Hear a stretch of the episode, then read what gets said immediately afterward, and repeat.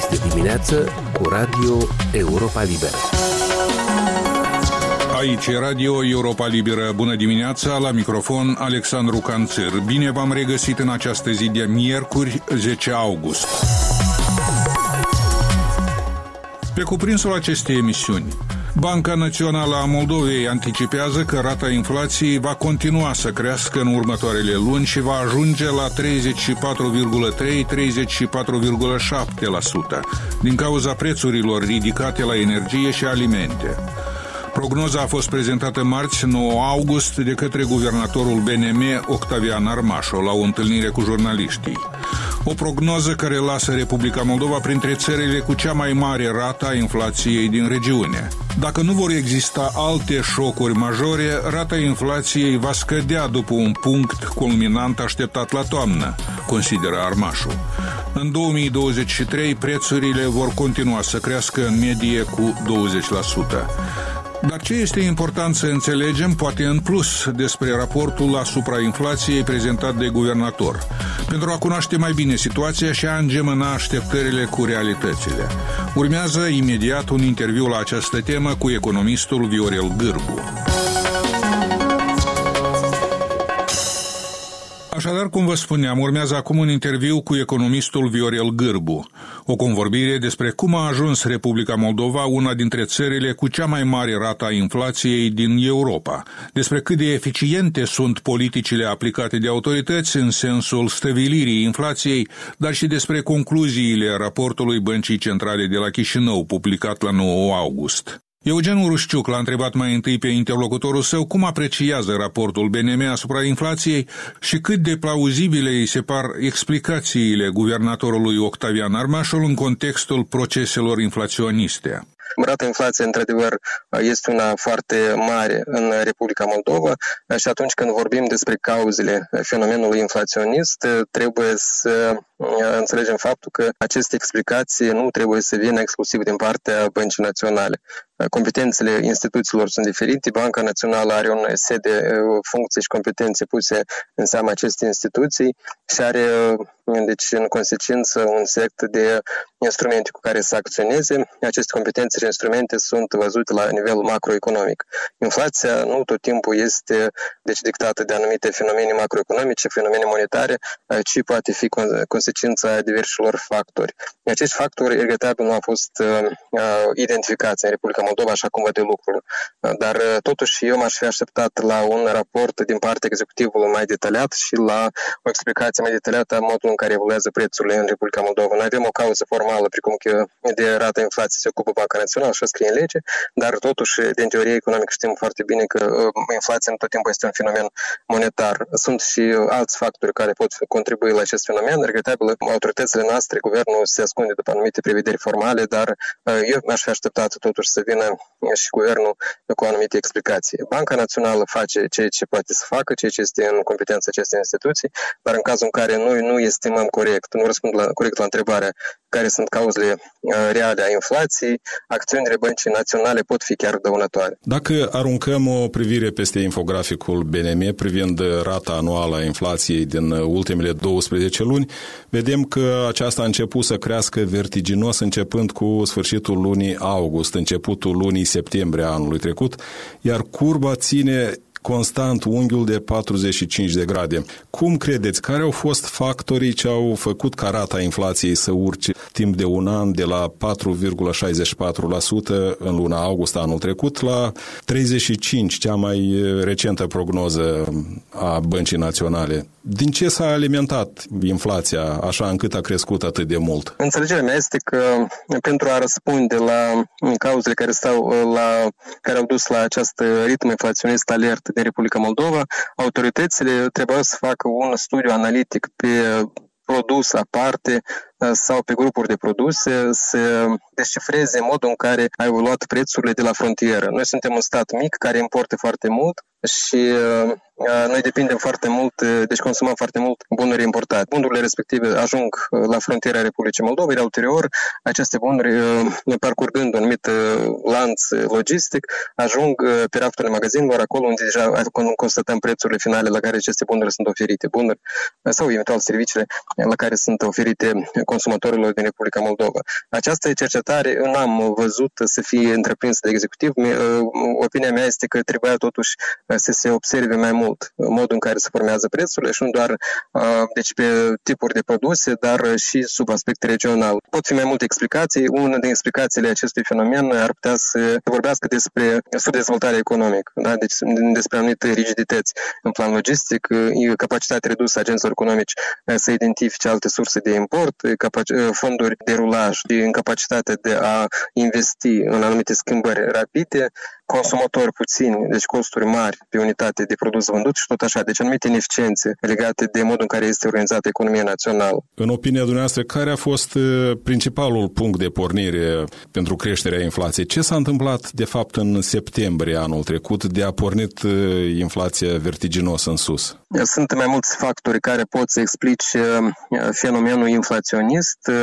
Nu știu dacă trebuie să ne legăm anume de luna septembrie anului trecut, chiar și dacă, așa cum ați descris, graficul respectiv arată că inflația a început să mărească la sfârșitul anului trecut, acest lucru nu înseamnă că inflația nu trebuie să existe, deci cumva să urmeze pe durata lunilor de la sfârșitul anului trecut, un traseu cumva similar, deci inflația cumva să fie înaltă din alte motive, da? Deci sunt anumite fenomene sezoniere, inflația se schimbă de la lună la altă, dar trebuie să distingem atunci când vorbim despre acest fenomen de acțiunea unor factori ordinari și acțiunea unor factori extraordinari. Ce se întâmplă acum în Republica Moldova este în mod cert acțiunea unor factori extraordinari. Și acești factori, bine, au apărut în spațiul public, s-a făcut referință la faptul că noi avem un anumit coș de consum specific, specific și acest lucru duce la un impact uh, destul de mare asupra creșterii prețurilor uh, dacă cresc costurile produselor alimentare.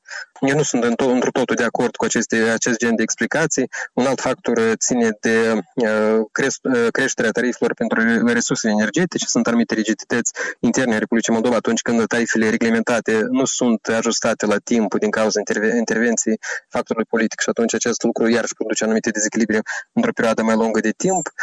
Un alt aspect poate ține de războiul din Ucraina, care a dus, a pus Republica Moldova în situația în care să realizeze importuri pentru aceeași gamă de produse din, de pe alte piețe, la alt nivel calitativ și pentru alt nivel a prețurilor. Deci ăștia în linii mari puteți fi factorii care au dus la creșterea prețurilor, dar asta e o, o explicație totuși cumva simplistă a fenomenului inflaționist.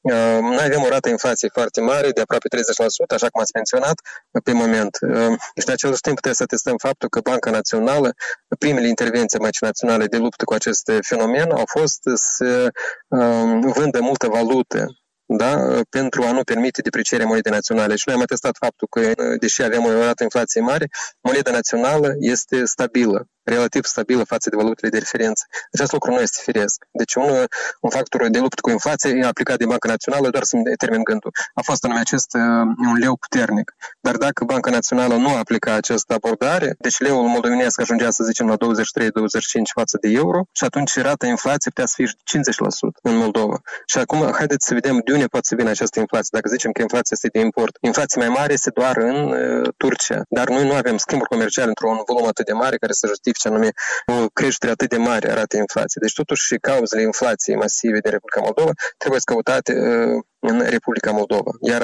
acest lucru, așa cum mi se pare mie, așa cum cred eu, nu se, nu se face, nu s-a făcut de executiv. Un factor pro-inflaționist despre care vorbește BNM și despre care ați amintit și dumneavoastră este că timp îndelungat tarifele nu au fost ajustate la timp, adică au fost menținute artificial la un nivel scăzut.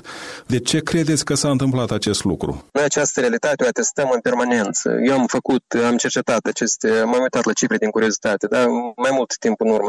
Aici vorbim despre o perioadă din momentul în care a fost reformată Agenția de Reglementare. Da? Deci s-a creat o autoritate pretinsă independentă, care are buget suficient, deci teoretic are toate resursele și toate, tot de, de ce ar avea nevoie pentru ca să fie independentă și să asigure tarife obiective în Republica Moldova, dar acest lucru nu funcționează. Deci am creat Andreu, da? la această entitate m-am referit, în, în perioada ulterioară, oricum această instituție a rămas să fie politizată. Deci noi, cadrul instituțional, nu funcționează. Am făcut făcut o analiză în care m-am uitat și am atestat faptul că până la alegeri tarifele, indiferent ce se întâmplă cu piața și cu costurile, rămân la același nivel. După alegeri, tarifele explodează.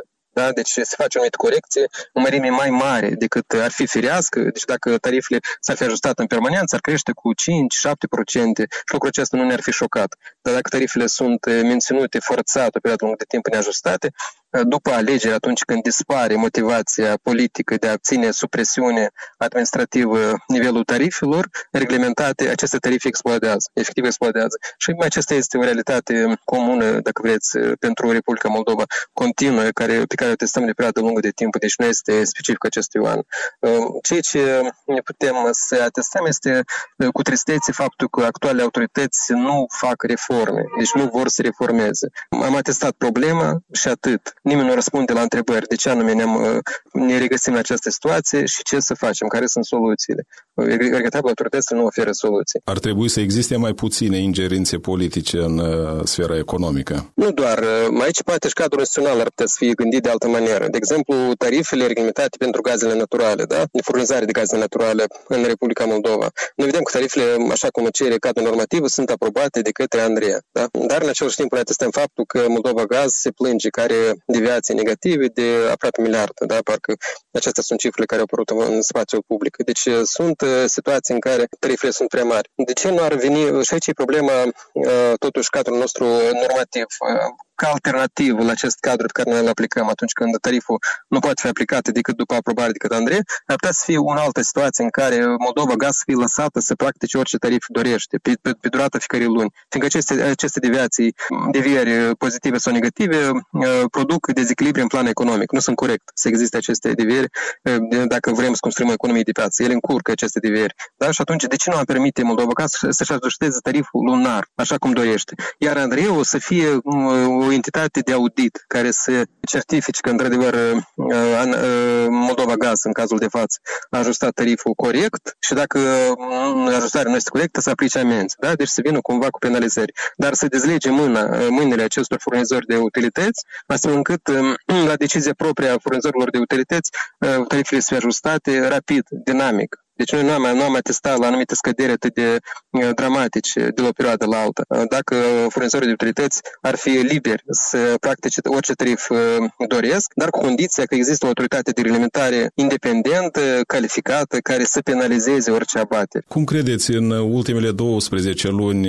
Banca Centrală a aplicat cele mai eficiente măsuri pentru a stăvili nivelul inflației și în ce măsură politicile monetare au fost de natură să ajute mediul de afaceri. Banca Națională abia pe durata acestui an a început să mărească rapid indicatori politice monetare, da, rata de bază, dar uh, nu a făcut în perioada anterioară. Noi putem să facem o paralelă ce s-a întâmplat în anul 2008-2009 uh, și, și care a fost comportamentul pe durata acestei crize a Băncii Naționale și atestăm un comportament diferit. În anul 2008-2009, Banca Națională rapid și foarte agresiv a mărit rata de bază, dar rapid și a redus rata de bază și n-a făcut practic intervenții pe piața valutară. Cu ocazia acestei crize care încă este în derulare, Banca Națională a ezitat să mărească rata de bază o perioadă lungă de timp, dar în schimb a intervenit pe piața uh, valutară și ulterior uh, a rămas uh, intervenții pe piața valutară deja nu sunt atât de proeminente și din contră Banca Națională cumpără deja valută, nu vinde.